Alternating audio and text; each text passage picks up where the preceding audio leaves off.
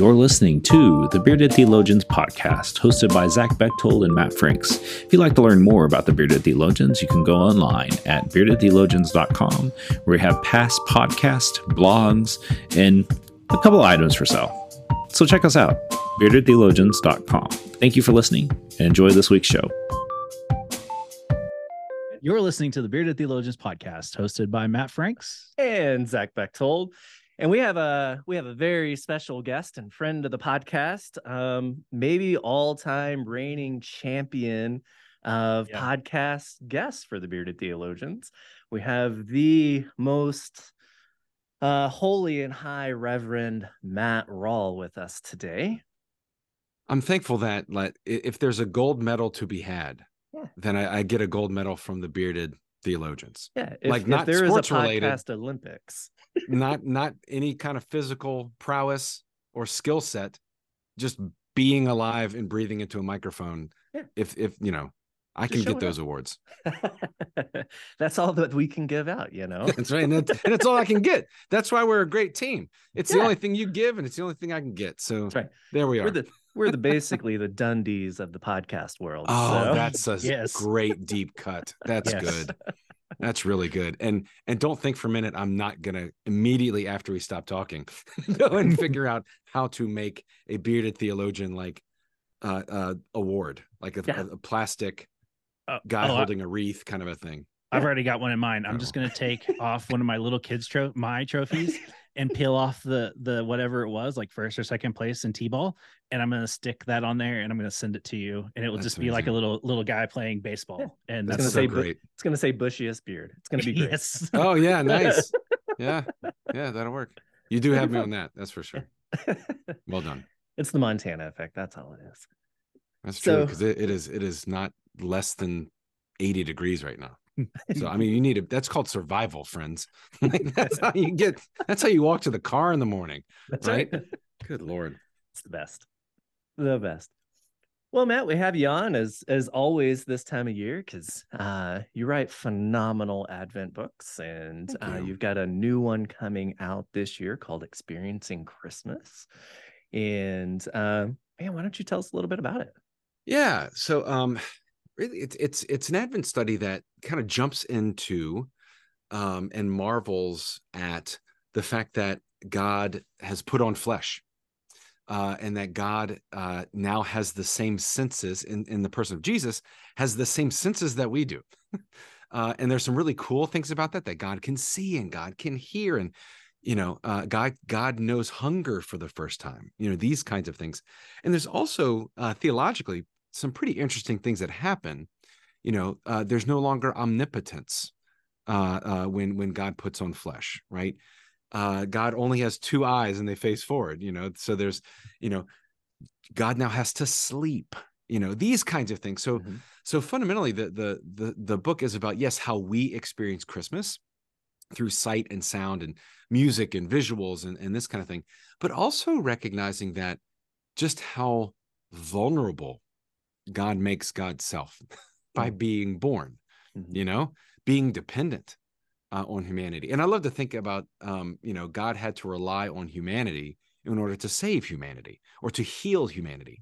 Jesus was born to parents, you know, completely dependent on two humans for sustenance and uh, going to school and, and all of these things of, of just what a absolute vulnerable love Uh, that that God has for us and, and reveals to us. You know, uh, the first chapter is is about sight. You know, because uh, that's one of the first uh, uh, signals that the season is changing. Uh, is the days are getting darker. People put lights uh, on their on their home. You know, Matt changes the L E D in his office. You know, to to you know do Mario or lizards or I don't know what you have in the background. Oh, it says Jesus now. That's that's good. Well done. Well done. So sight is one of those first markers that the season is changing, right? Uh, and and and when we've talked about this before uh, in other works of, of Jesus being the the light of the world and what that means and how that's just kind of a perfect metaphor uh, for who Christ is. So we we kick things off with the visuals of light and, and how that's important and and the way that that works. I mean, the, the wise men followed a star, right? There's there's there's light uh, that that uh, introduces this story. I like that. And, and, you know, we, we focus a lot on waiting at the beginning of yeah. Advent, right? Um, and, you know, we, we get into it often with prophecy, and then we, we hear either Joseph or, or Mary, and we hear from John, but I, I think we've, I, I love that focus on, we're about to have a baby. Yeah. And what does that mean? Yeah. Uh, I, I don't, and, and just the drama and, and real seriousness around the birth of Jesus and what that means and what they have to do just to quite literally survive. Right. Right. And, and there's, the, there's this gap between um, uh, anticipation mm-hmm. uh, and expectation. Uh, so in that first chapter, I talk about how Jeremiah, while writing his prophecies, you mentioned prophecies, Jeremiah is writing these prophecies. He's seeing Jerusalem burn to the ground. And yet what he sees is a messianic hope. Mm. You know, how, how do you, how do you get there? How do you, how do you look at, at rubble and fire and, and, and, and a Babylonian empire coming in and be filled with a messianic hope, right? Well, how do you see? Well, and it's, It's the difference between anticipation and, and expectation. Anticipation uh, is, is responding to what you already know, right? Muscle memory. Baseball is a great example of this, right? You don't have time to discern if it's a sinker or a slider, right? right. It's coming at you. So yeah. you, you have to, you have to lean into muscle memory, and you have to anticipate where the ball is. But that is not expectation.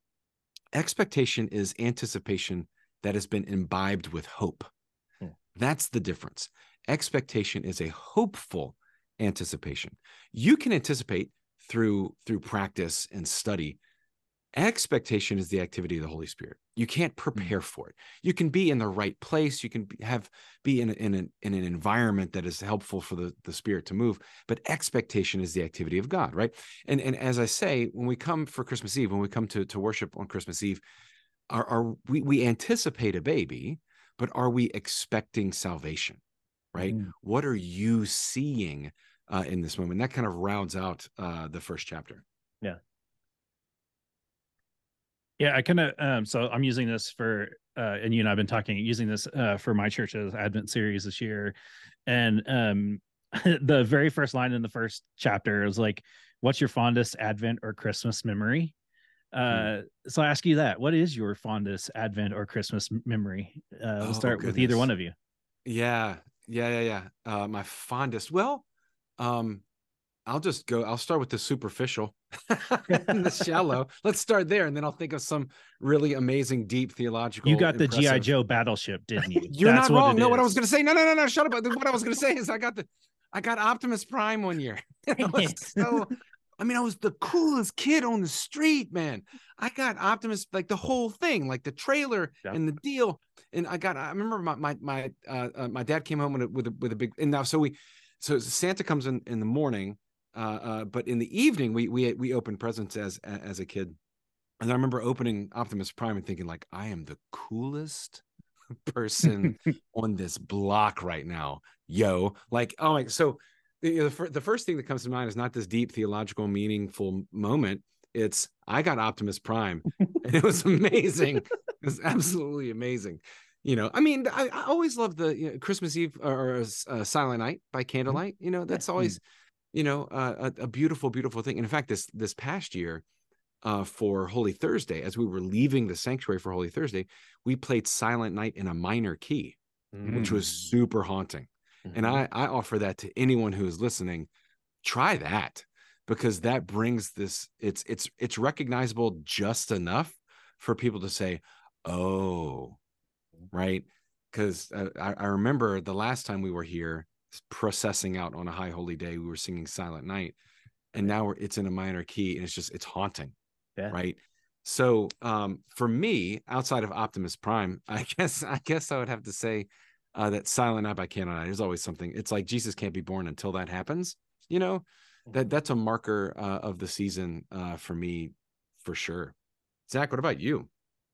Love that. Um, so so, Teenage Mutant Ninja Turtles are are coming back Hello. into style, Absolutely. and my I, son loves Teenage Mutant Ninja Turtles. Mine does too. So pumped. Uh, we went and saw the movie, and that dude's so like, yeah, he's going back and watching the old movies. And we were in Target the other day, and uh, they're making the old school toys. Like oh, egg, packaging, everything's the same about them. And so going into Target now, I'm like, oh, Aww. I'm a kid again. Like, these are the ones that I had. And I, yeah, I was like six and and one Christmas. I mean, so who who, who are you? Are you Donatello? Are you Leonardo? Like Donatello. Who, who else are you gonna be? Come on, baby. Leonardo. But okay, go ahead. Get out of here. Leonardo's uh, the leader. He's fine. fine. He's got the katana blades. Yeah, yeah. Anyway. Donatello's smart, Donatello and he's got a, a bow stick. staff. It's a bow say, staff. What the bow staff sells it for me. Gun? Yeah, that's right. That's right. it, and, you know, I, I can remember going into our living room, all four Ninja Turtles, April, Splinter, the turtle yes. blimp, right? Like, my parents hooked me up. Mm-hmm. And and I, I think back about that now. Dude, my parents didn't have two nickels, man. I don't know oh, how yeah. they did it. Yeah, I yeah. had two other brothers. They crushed it at Christmas. You know, they just, my parents showed up, you know. And walking through the store the other day with my son and looking at all the toys and him being pumped about them, I was like, it brought all of that back. That's um, beautiful. And it was it was so much fun. Uh, so much fun. Franks, um, what about you? Do you have a?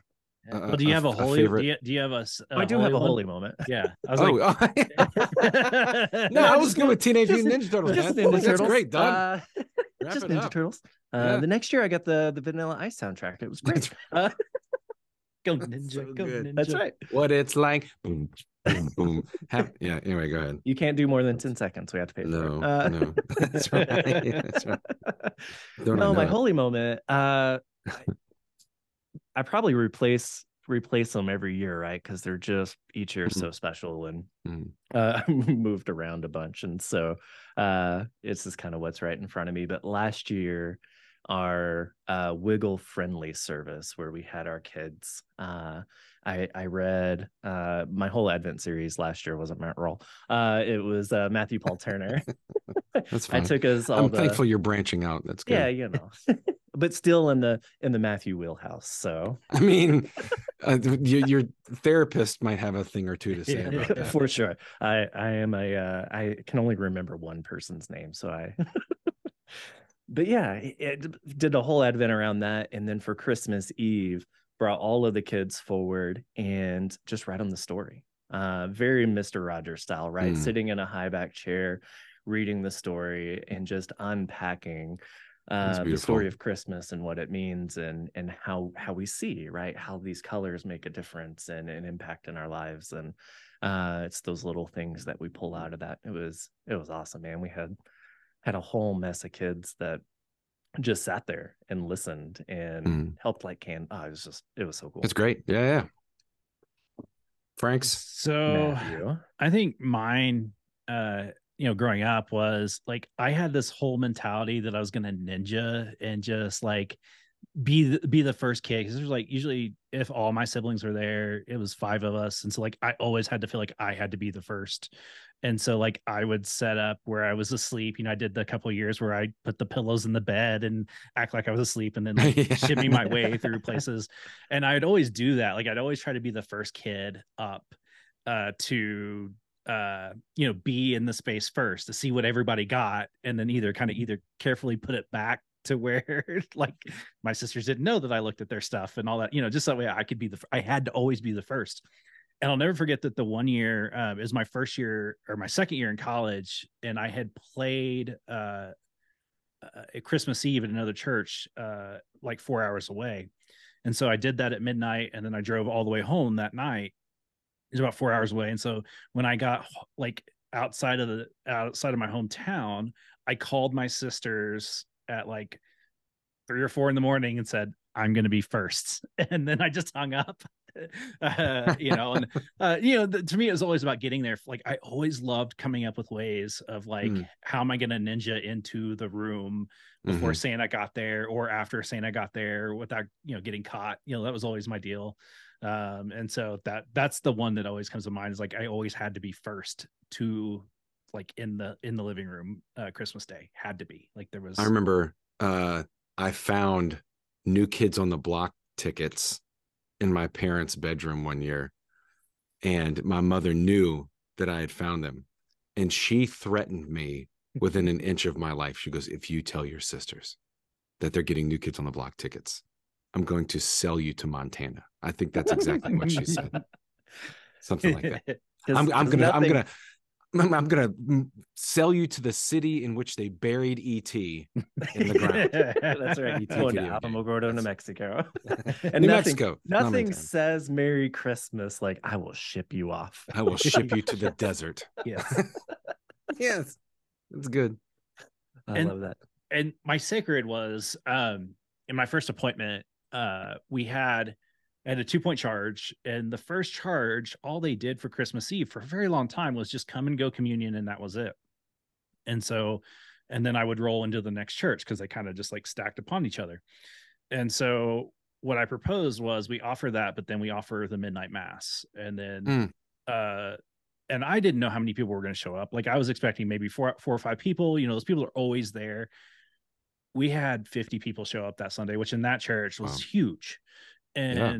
like, I literally said the first words out of my mouth when, you know, did the welcome. I was like, thank you for the best Christmas gift I could ever receive.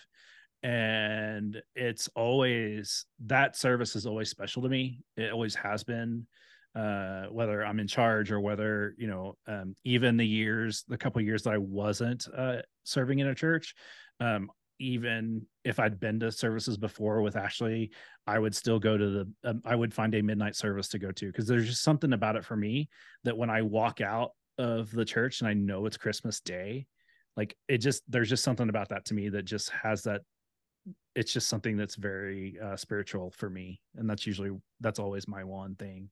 Yeah. And, and better you than me. I remember when I was an associate, because you can abbreviate associate any way you want. I had to do the midnight mass. Or the midnight uh, uh, gathering, and I remember like after that, then going home and then having to put together a bike. And I was like, "This is this is baloney." Exactly, that's exactly what I was thinking. Two yeah, in the morning, already this is, exhausted. This is jacked now up. Throw a bike on top, and the kids are gonna. I mean, they're gonna be up in three hours anyway. You that's know, right. But that's the thing. You know, so it, praise, right? In in the second chapter uh, of Experiencing Christmas, I talk about uh, uh, the sound of praise because there's actually no. I mean, what is Christmas without music? I mean, right. it, it is it is ubiquitous. It's everywhere, and it's um, uh, uh, voluminous. There's tons and tons and tons of songs, um, but in the Christmas story itself, uh, there is no music. It says the angels uh, uh, said, "Glory to God." They they they, they were praising and saying, uh, "Glory to God in the highest heaven." Right. That word is, is called "eineo" in Greek. "Eineo," praising or to praise, right? So curiously, that word only appears three times in Luke's gospel. So that's an, there's there's an intentional move there. The first time is there was a multitude of heavenly hosts praising Eineo and saying, "Glory to God in the highest heaven, uh, peace on earth." You know, uh, the second time that it's used, there was a multitude of disciples when Jesus triumphantly entered into Jerusalem, and they were praising God, Hosanna, right? Eineo. Right. So there's now there's the multitude of disciples that are acknowledging uh, uh, the glory of God. And then the last time it is used is after the ascension, uh, when they go they go home and they they break bread and they're it says they're constantly praising, constantly Eineo, you know, or whatever the gerund of Eineo is in Greek. I have no idea. But th that that marker is that there are these three pinnacle moments of this story: Jesus's birth, the triumphant entry into Jerusalem, and then Jesus's ascension, and all of them are mapped with praise and worship, you know. And I love to, especially young clergy, you know, this is such a stressful and trying time uh, in the church, right? Especially if it's the first time you're flying solo and there's all these expectations and, you, you know, sometimes you have to really buff the golden calf, you know, for, mm-hmm. for Christmas and, and some of the traditions. And, and whatever happens, good, bad, or indifferent, there will still be worship and praise, and Jesus will still be born. Right. If there is Eineo, if there is praise in the season, then you are ushering in Christmas well. That reminds me of like my first Christmas as a clergy person. We had to cancel Christmas Eve because of a severe uh, snowstorm that had come through, and it was so bad that my farmers were even saying, "We're not getting out in this." And when I knew it was that bad, like I have to admit, at first I felt a little defeated because I was sure. like, like we had to cancel this, and like you know, this is my first one. Like, how dare we? Like, this is this is the one I'd been working towards. Like, I'm really looking forward to this. But what ended up being out of that was we did everything on Sunday. and it still happened. Huh. Like, it was still really cool. Yeah. Uh, it was just an, it was a great experience in itself, but like, you're right. It doesn't matter. Like, uh, he's still coming regardless. What, how right. we prepare, uh, doesn't matter. It's, it's still happening. Right. Uh, and, you know, I think of those moments, like, and that's something I always lean into, especially now living in Colorado. Like, there may be a situation where we may have to adapt Christmas Eve because of the weather. And, mm. um, and so what would that look like? And, and, you know, now we're in an age where that can happen, like, in a different way, um, and can be meaningful. Um, and so, yeah, that ad- adaptivity is really key uh, in this season, because I think sometimes we have that high expectation and it's like, you can actually do it really easy. Like, you don't have to stress yourself out about it. And I'm I'm a bit jealous that you, you have the kind of weather that would necessitate canceling a Christmas. Yeah. We can't, so we, we typically have three, we have one service this time, but we typically have uh, like a four o'clock traditional, a six o'clock contemporary, and then a bonfire at like eight o'clock, something like that. Two years ago, we canceled the bonfire because it was too hot. It was, it was like seventy-four and raining. It was just like, this is disgusting. So we, we're like, I don't think we should do the bonfire. Like, this is, who wants to sit around a bonfire in seventy-five degree weather? Right. It's gross, you know? So like, what, what is snow? You know, I've only seen snow like five times in my life, and twice that's from airplanes, like going to a connecting flight in Chicago or something like that. It's ridiculous. Uh, I'll be sure to blow up your phone between now and Easter uh, with plenty of snow. I appreciate, Zach, the the the constant screenshots of your weather that you text me uh, at random uh, moments throughout my day. That's um, it's kind of hurtful and rude, um, but but memorable. Yeah, you know, I mean, that's. I just feel, I just feel like, you know, uh, you should experience Christmas, and we had the perfect Christmas weather. So yeah. I'm just trying to gear gear you up for this. I appreciate season. That. That's very thoughtful of you. You're always thinking of me. That's that's kind. I that's really am. Kind.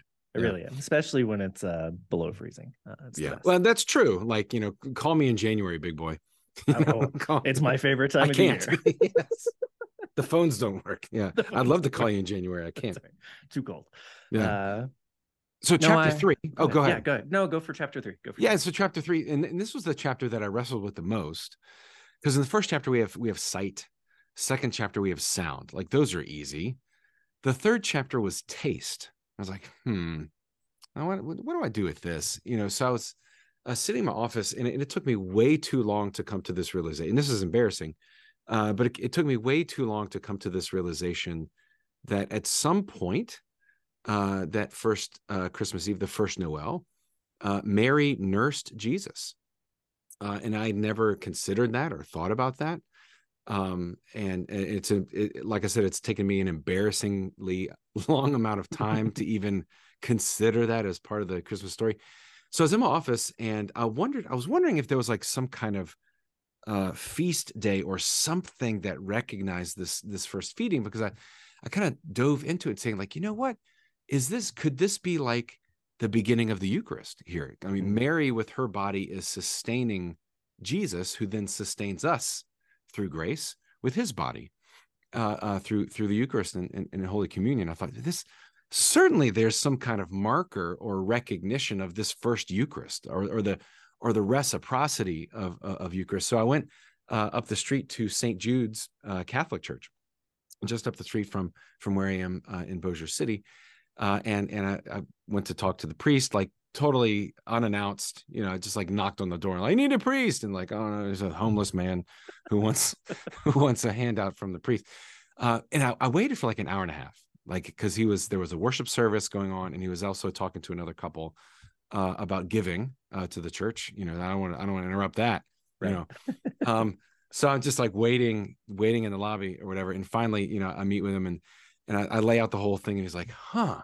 He goes, you know, there isn't an, an official recognition of the first feeding, you know, or or the or the weaning of Jesus. You would you would think that there's some kind of marker right. there, and there's not. It was funny, he was like, who is this Protestant Yahoo from up the road, like schooling me on on whether or not there should be this recognition of of like this proto-Eucharistic moment, you know, in the story. And here's the fun part about it, is like I'm I'm having this this revelation, and I know that that uh, women have had this revelation for years before me. It's like, hey, have you thought about this? Have you thought about nursing a baby before?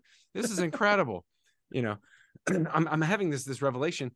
Uh, and the reason that I had to wait so long to see the priest is because they were celebrating uh, the Immaculate Conception, mm. uh, of, of Mary's conception uh, mm. from, from her mother. So it's just really super interesting that it was the day, it was, it was either the Annunciation or the Immaculate Conception. Um, uh, but it, it was a day that they were already celebrating Mary. So there was something in the ether that day that made me super mindful of Mary, but mothers in general. And this idea that um, uh, when we when we talk about the sense of taste of what a holy moment that must have been uh, uh, to nurse God. I mean, right. It's just such, I, I can imagine the intimacy and the fear, right? The, the fear and the intimacy and, and, and all of those things. Uh, and, and, and I think there's nothing that officially marks that because the church is still uncomfortable with Jesus's full humanity. and it, and know? I think that's what it is, right? There's, there's sure. a bit of, uh, there's a lot of uncomfortable bits there, right? And, and we don't, just as a society, we don't do uncomfortable well, right? It's why we right. don't grieve well. It's why we don't, you know, it's why we don't do a lot of things well. Um, but one are, thing I like to say is, is, you know, if, if you have a crucifix or, or if you have a picture or, and I have a, a crucifix in my, in my office, mm-hmm. uh, and, and if Jesus is clothed, you're mm-hmm. already sanitizing humanity, right? right? Jesus wasn't clothed during the crucifixion. The whole, the whole point of crucifixion was to humiliate you to the point of death, mm-hmm. right? Mm-hmm. And we are so, yeah, we, we cover Jesus, mm-hmm. you know, and, and we kind of scrub the humanity of it all. Yes, we get the divine part. Like we, we worship, we, we do lift high the cross and, you know, we, we, we, we, We do that really well. Uh, and, and so how, how can our own humanity be informed with the full humanity of Christ? Right. You know, uh, so yeah, I mean, it's, it's, there, there's this, there's a messiness to the Christmas story that can be completely sanitized uh, and forgotten. And, and the messiness of that is, is fear. It's a first time mom giving birth somewhere in Bethlehem. I mean, just, you know, right. There, there, there's that, and then there's also the the beauty and the intimacy of mm-hmm. of of that that first feeding, you know, and and what what that you know. And I love how Scripture all it says is is Mary treasured and pondered, you know. Right. And I think it's because words just don't work in those moments. You know, the only thing you can do is to treasure and ponder uh, uh, this moment. So there, there's a messy holiness uh, that comes with uh, Christmas Eve for sure. Right. Um, I often like to think. Uh, about that, but also the moments where Mary and Joseph were like, it's your freaking turn. Um, I changed this dude an hour ago. Right. It's your turn. Mary, I'm trying to watch the game. I'm so tired of having to change these diapers. Yeah, for sure. In, I mean, in, and that, I love that. Like, because right. also with taste is like, did Jesus have a preferred food? Right. You know, the, these really very, very human things. I mean, did he say like, mom, really Mediterranean again? You know, like, I mean, were there more like grape leaves again, mom? Seriously, like the, the, these really human mm-hmm. moments that that become scandalous, frankly, because I think we're uncomfortable in our own skin. Right. Uh, right. As as as God's children, you right. know, uh, but absolutely. And, and taste, that chapter, at least in the book, really dives into the humanness of it all. Right. Mm-hmm. Uh, to imagine, you know, Jesus having a preference of of, of food and and this this proto-Eucharistic moment, the res, the reciprocity mm. uh, of, of all of that uh, really brings, like I said, a, a messy holiness yeah. uh, to our to our Christmas experience. Right. Well, and and along with taste, it, it, for us, even just in our own lives, comfort food's a big deal, right? Especially around the holidays, uh, whether it be Thanksgiving mm-hmm. or Christmas or birthdays or or whatever special events. For sure. Taste is a big deal. Um, yeah. It's tea cakes in our house, man. Uh, tea cakes? Wife, is that what tea, you said? Yeah, tea cakes. Um, just simple little cookies. And uh, my wife and her mom, all the years she was growing up, they'd watch Meet Me in Saint Louis and bake tea cakes. And it wasn't Christmas until that happened. Yeah. And uh, especially now that my mother-in-law is gone, mm. that's a big thing in our house is to yeah, just, a marker of holy moments. Yeah. Yeah, yeah, put, yeah. Put the apron on and make some tea cakes, get the kitchen dirty, watch Meet Me in Saint Louis and, and just do the thing that we do. uh, and it's taste. It, it comes back mm-hmm. to just those moments of, yeah, just holy moments, and, and taste bring that back up in people. Uh, same, same Z's, though. It's, it's White Christmas on, on our end. Yeah. Right. Nice. I mean, when, until Bing Crosby sings White Christmas, yes. Santa's not coming. You know yep. what I'm saying? Like, well, I mean, for me, it's, it's Scrooged. Like I can't. Oh I, yeah, I, it's not Christmas until I watch Scrooge. Yeah, I'm not. I'm not. That's gonna lie. a good movie. And, and, it and is Ashley, a good movie. Ashley will tell you. Like last year, like I had a hard time finding it last year, and I was kind of getting upset because I couldn't oh, watch. Yeah. Like I have to have that, like at least once in the season, because it just it makes it rings true to me. Uh, exactly. And, and you know, for for taste, like uh, there's just something about peppermint, the peppermint bark stuff, mm, that just like. Mm-hmm. I, I don't like peppermint any other time of the year, but this season. Yeah, sure. And, and yesterday my daughter and I were doing grocery shopping, and she, we walked by some of that cause they kind of already had a deal there. And she's like, oh, it's that season, isn't it, Dad? I said, yeah, yes, it is. Have some fun.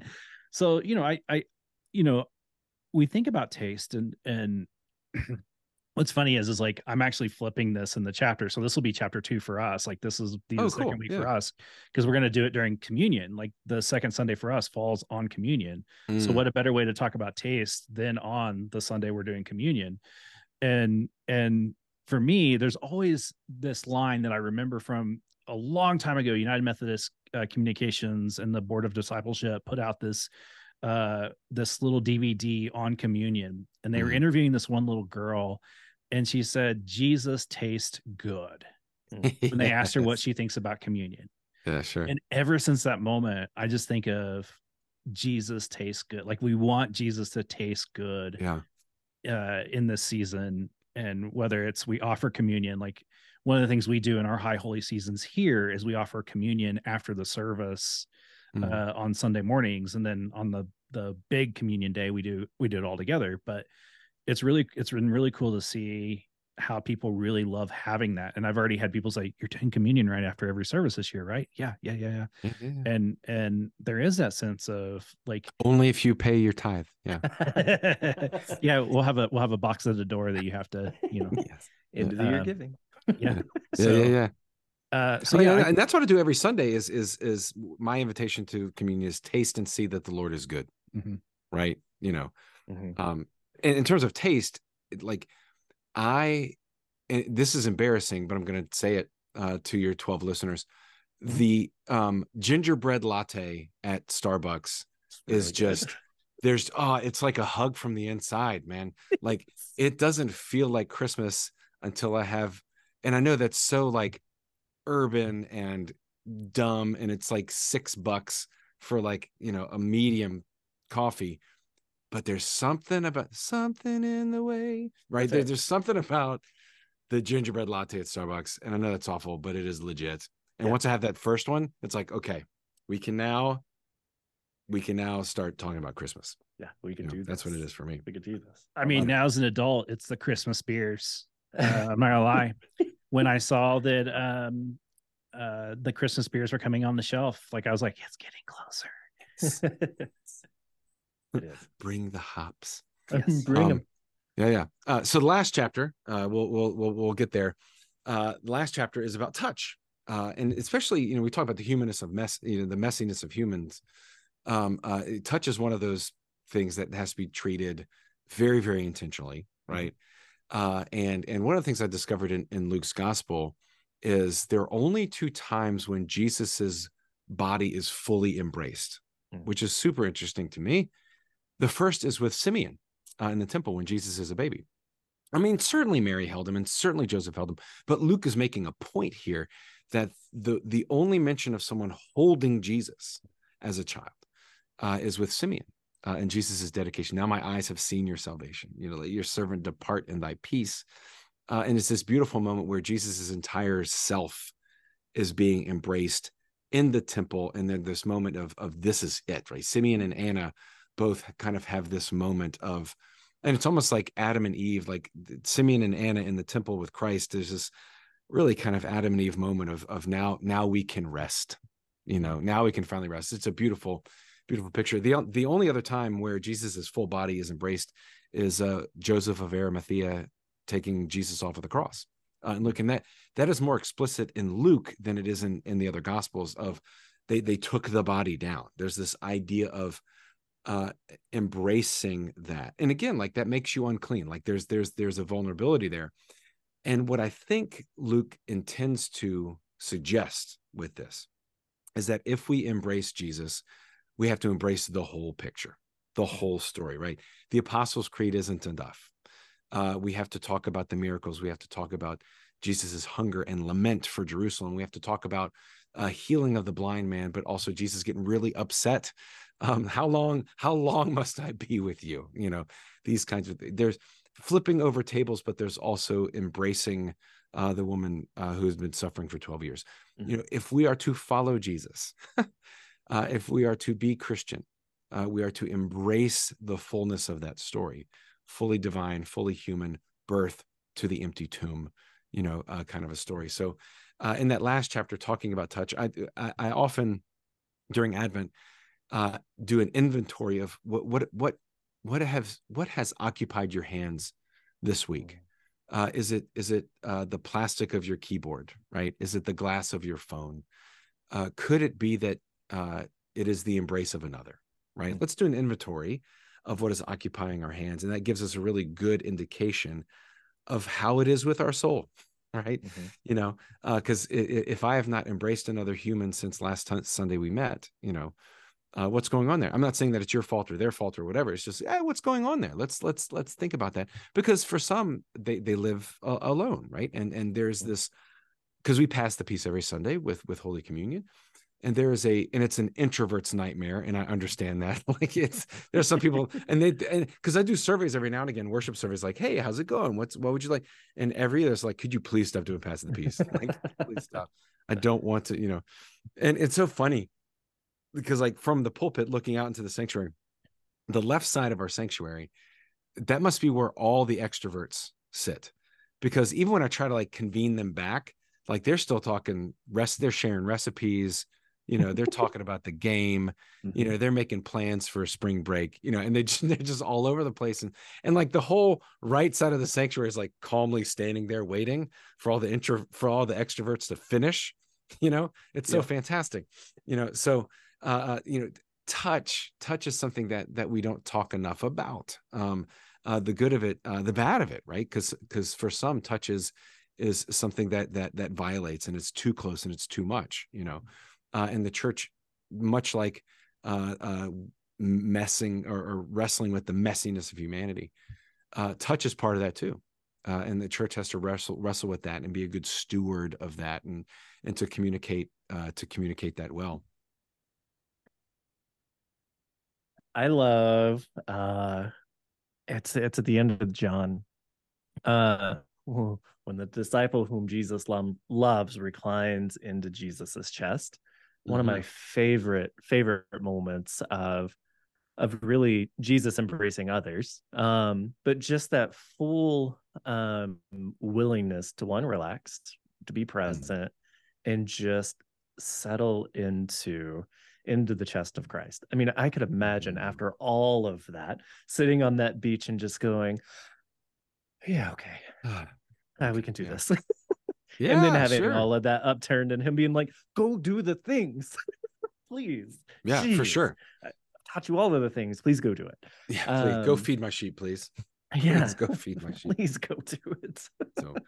uh, but yeah, I mean, you see those moments throughout. Um, and I think we miss a lot of them. I, sure. I think we miss a lot of, of spoken or written moments. Um, you know, uh, the lady touching, touching, you know, the corner of his robe. Um, yeah. Folks embracing them in very minimal ways, um, mm-hmm. and then the really un, unwritten or unspoken ones. Yeah, you know that that Mary and Joseph held them. You know that they sure. passed them around the temple. You know, you know Elizabeth and and they they all got their chance to hold on to them, right? And just cuddle them and snuggle them, and you know do do the things we do with babies, right? Um, And hey, I, hey Elizabeth, I, John John is running me up a wall. Can we do a play date? Can we like, right? Please. Jesus and John together, please? Yeah. You know, stop yeah. walking on water. Come back in the house. That's and yeah. that's why we don't have the Gospel of Thomas, because you get that stuff. You get but... that kind of stuff. Yeah, sure.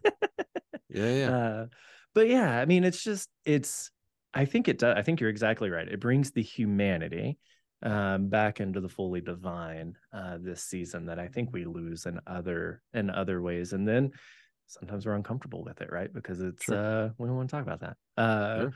You know, at least publicly, yeah, we can think about it, and it gives us the warm and fuzzies. And, um, but yeah, let's talk about it. Let's talk about how, um, how we experience Christmas yeah. in really real and tangible ways, rather than get lost in in what Christmas has become as a as a society and as a culture. Right, and that's really uh, the, the the point when you get to the end of the book is yeah. is what is it about what what is that experience mm-hmm. of Christmas that really uh, matters to you? Mm-hmm. Uh, and we always uh, kind of as a as a postlude, uh, the Sunday after uh, Christmas, uh, it's called Carols and Cocoa uh, in, in our congregation, and I ask the same question every year, like, what has to happen? What do you have to experience for you to have experienced Christmas? Like, what is that to you? Is it family has has come to the house? Is it uh, the house is clean and, and the tree is there? And finally, you know, there's there's this moment of peace. Is it you're constantly traveling? You know, is it a particular song? Is it a taste? Is it a smell? Right? Um, what is it that marks that Christ is born to you? And that's really by the end of by the end of this study and, and the, by the end of this book is, what is it about Christmas that you must experience uh, to reveal to you that Christ is born? And then take that and share that, mm-hmm. right? It doesn't have to be overly theological. It doesn't, but it, it's you. It's your story. It's part of who you are. Share that. And that's when evangelism and sharing good news takes care of itself, because you're so excited about the thing that speaks to you. You can't help but go tell that on the mountain. You know what I'm saying? So right. the, the, the book eventually points us to, like, what is that singular experience of Christmas that matters to you, that you then, without embarrassment, Uh, and, and with reckless abandon, uh, that is what you go tell from the mountaintops, right? So that's eventually where uh, where we get with with the study. Well, and you brought up a good point on on touch. And we, we are now in a space where um, loneliness is one of the biggest things that's has come up. Absolutely. Um, in our society because of COVID and, you know, just a lot of things. And And that touch component of church is so important um, mm-hmm. that I think sometimes gets lost because of introverts. And I'm, I'm like, I, I do not like those times. However, I use those times as an opportunity for me to see somebody that I wouldn't see, that wouldn't greet me at the end of the service, or new people that may mm. come in. I, I'm very intentional about that time. I never talk to the same people uh, Sunday after Sunday, because I've watched pastors get in a rut of just talking to the same five or six people. Uh, I'm very intentional about who I see. Mm-hmm. Uh, maybe it's someone that hasn't been in the space in a while, and just, hey, I'm glad to see you today. So good yeah, to yeah. see you. Extend a hand, shake their hand, you know, uh, and, and w- once I made it to be something intentional, it really did away for me. It, it, it took back the, I don't want to talk to anybody. I just want to be the introvert pastor that just walks through and just says, mm, hi. Hey. Uh, yeah.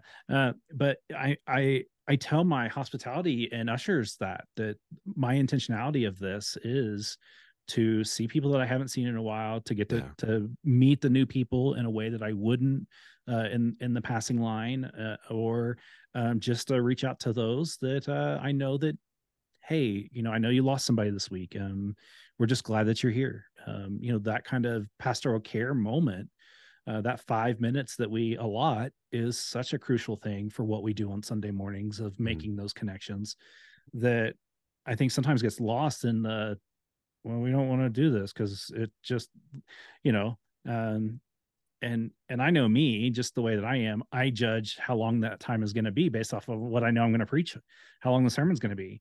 And mm-hmm. so if I know it's not a long sermon today, then I'm like, oh, well, I'm going to give them more time. They need it. Like, and, mm. and, and creating that space to be intentional about what we do in that moment can give, make people feel like, you know, hey, like I, I heard uh, we had a guest the other, or two weeks ago say, you know, this is the most welcoming church we've ever been in. And part of me thinks, like, how, like, you know, and then I was like, oh, yeah. the greeting time. You need to get out more. Yeah. Like uh, uh, the greeting time, you know, that was, that was key for them. Uh, and, you know, touch is so important uh, in the life of the church that I think we forget that.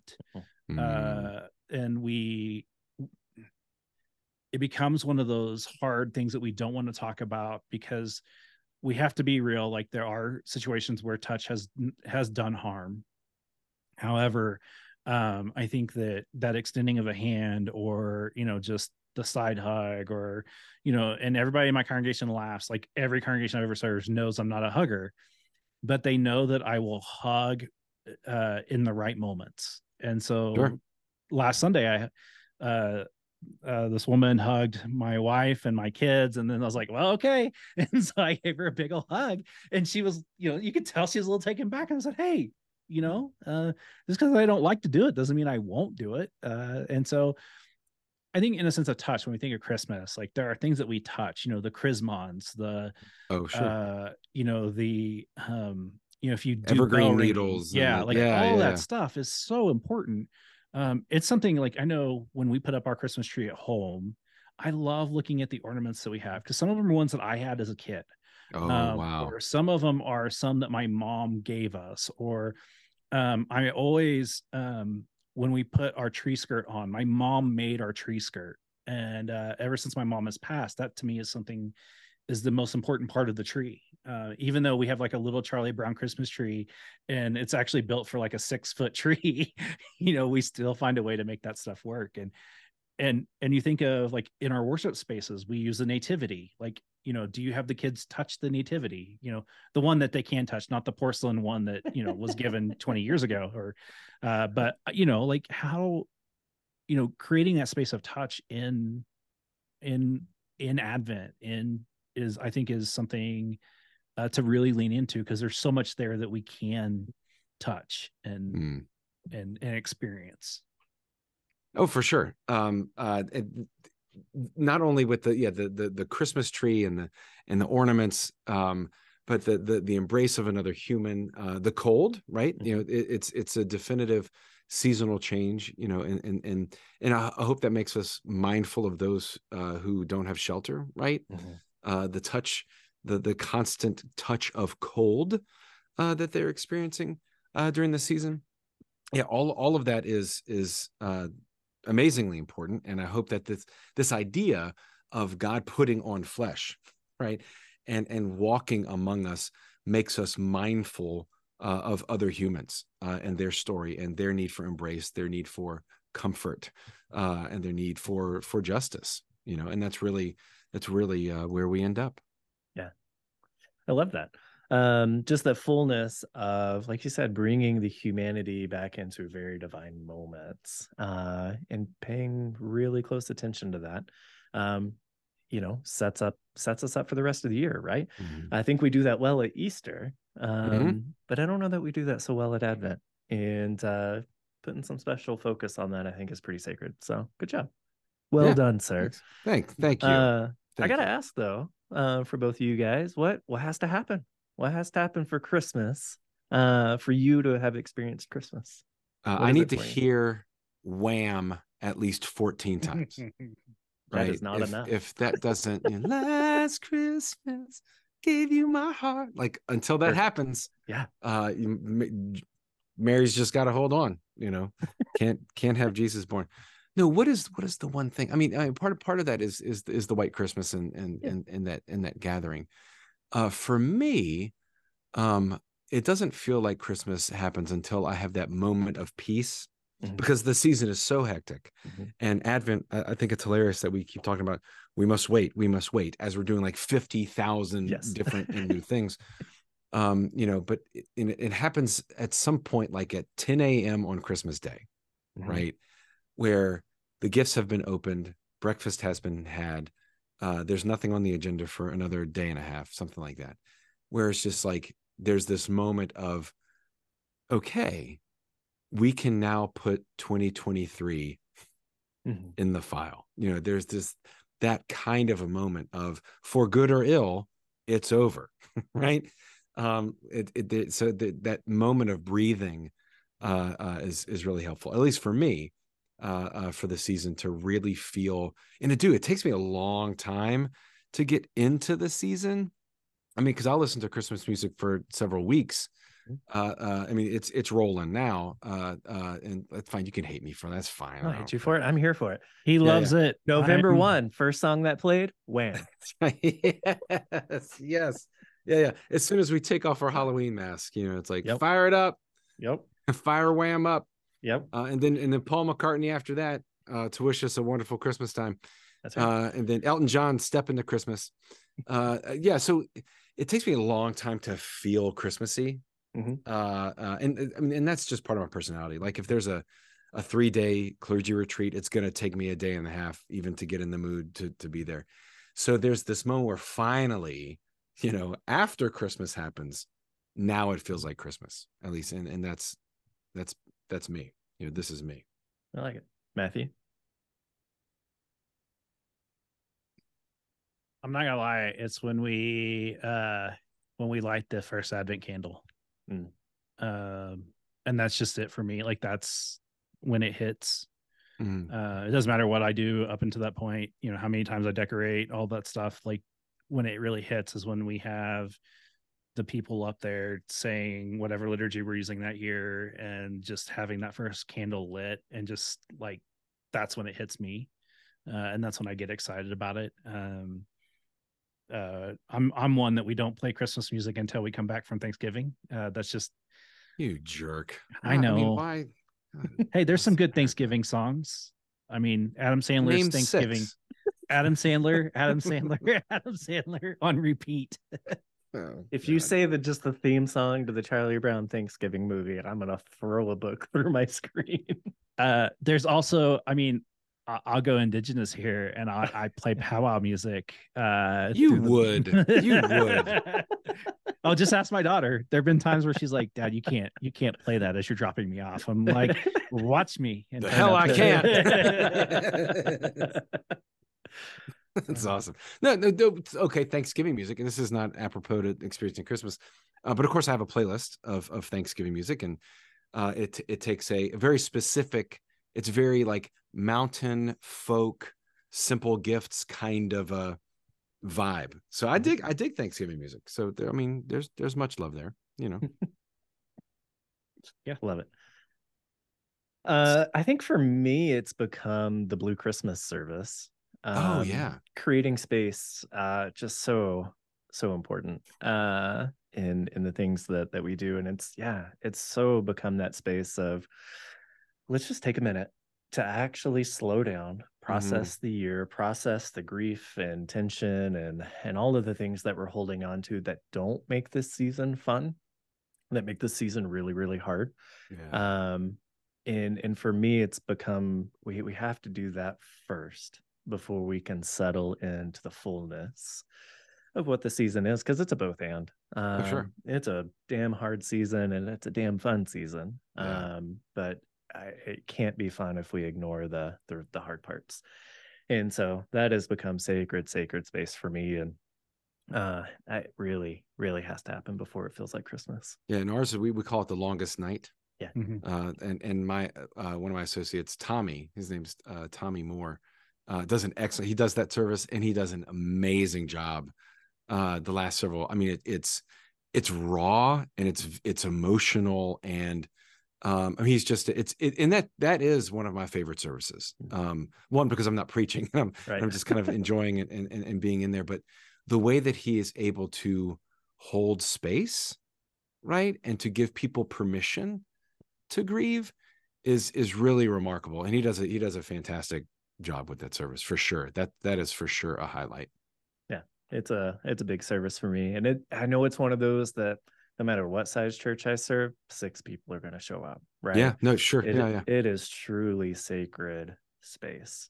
Mm-hmm. uh, well, I love it. I'll, love well, we, it. I'll do we, it if nobody shows up, and I'll just sit in the sanctuary and cry. Yeah, sure. You know, yeah. For this year, or the last two years here at Castle Rock, we actually have our Stephen Ministers lead the bulk of the service. Oh, yeah. Mm-hmm. uh, and one, it gives them uh, some, some face time for people to see Stephen Ministers, and we actually do some work with having making that a thing, let people know that that's available, or if they if that's something they feel like that they want to be a part of, that here's how to go about that too. Um and that went that went over so well last year that they were like, we have to do that again this year, and like I was like, all right, I had kind of already planned on that. So we'll, uh, we'll get working on that. I mean, that's just, to me, that service itself has become almost as important as Christmas Eve, just because mm-hmm. there's so many people who struggle with this season and grieve in this season, that why can't the church offer that space to, and, and needs to.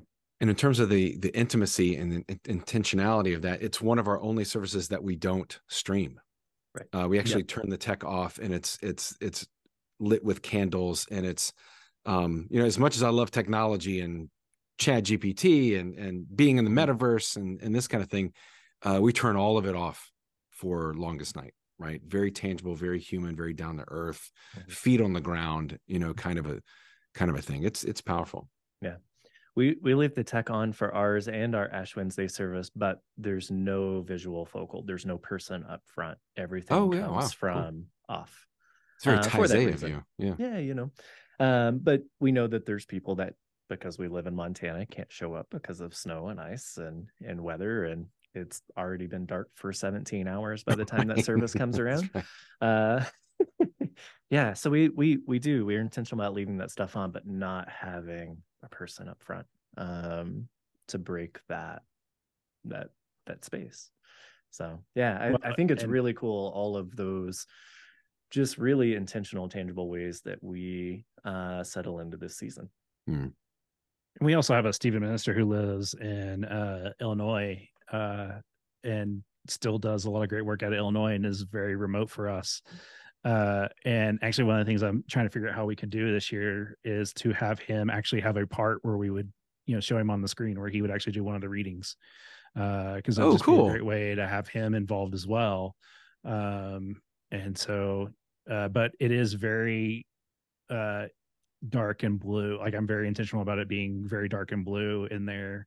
Uh, I definitely work on creating a space of low light and just intimacy that, uh, makes it even more special.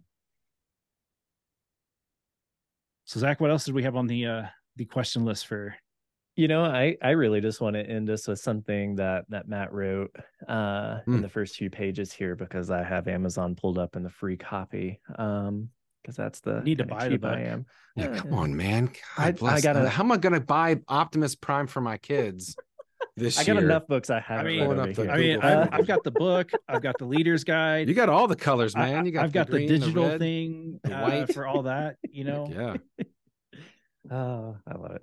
Uh, you wrote, uh, the creation unfolds through the repetition of, of these two actions. God said and God saw. I can al- almost imagine that God's eyes were closed in the first utterance of let there be. And maybe there really wasn't much to see anyway. With eyes closed, God speaks. And then when God, God's voice ceases to reverberate through the cosmos, God opens divine eyes and sees that the light is good. I love that line. Um, I think that's a really, really important way to step into Advent. Isn't that, it's just, it's a beautiful thought, isn't it? It is. I know. You I, know. I'm sorry I had to read your own words to you. No, that's okay. Really it sounds good. Great. I'm not I'm surprised I wrote that. That's not, that's a nice. That's, that's, that's, it's got a nice rhythm to it. I, I appreciate that. But it's so it's so beautiful. God, it's so beautiful to think that that almost, you know, God uh, uh, with God's eyes closed speaks, mm-hmm. let there be light, and then kind of mm-hmm. this moment. Yeah. Oh my God, this is so good. Right. You know, almost a playful, right? Beautiful moment. Yeah, right. yeah, yeah, for sure. Right. And and then you lean into Jesus opening his eyes and birth and the cry, you know, all of that. It you paint a beautiful picture, my friend. Thanks, good man. Job. I, I like appreciate it. That. Yeah, you can buy the book too. Next year. Uh, yeah, he'll use it next year. I'm always a year behind on your stuff, man. Yeah, you can buy the book wherever fine books are sold. That's right. Yes, I'll just get a free copy from from Matthew over there. That's right. You can do that too. That's fine. I might ha- I might have one I can share with you. Uh, no, I'll, it might be I'll highlighted in. It. There might be notes written in the margin. I'll write funny notes in it just so I to see if you actually read it.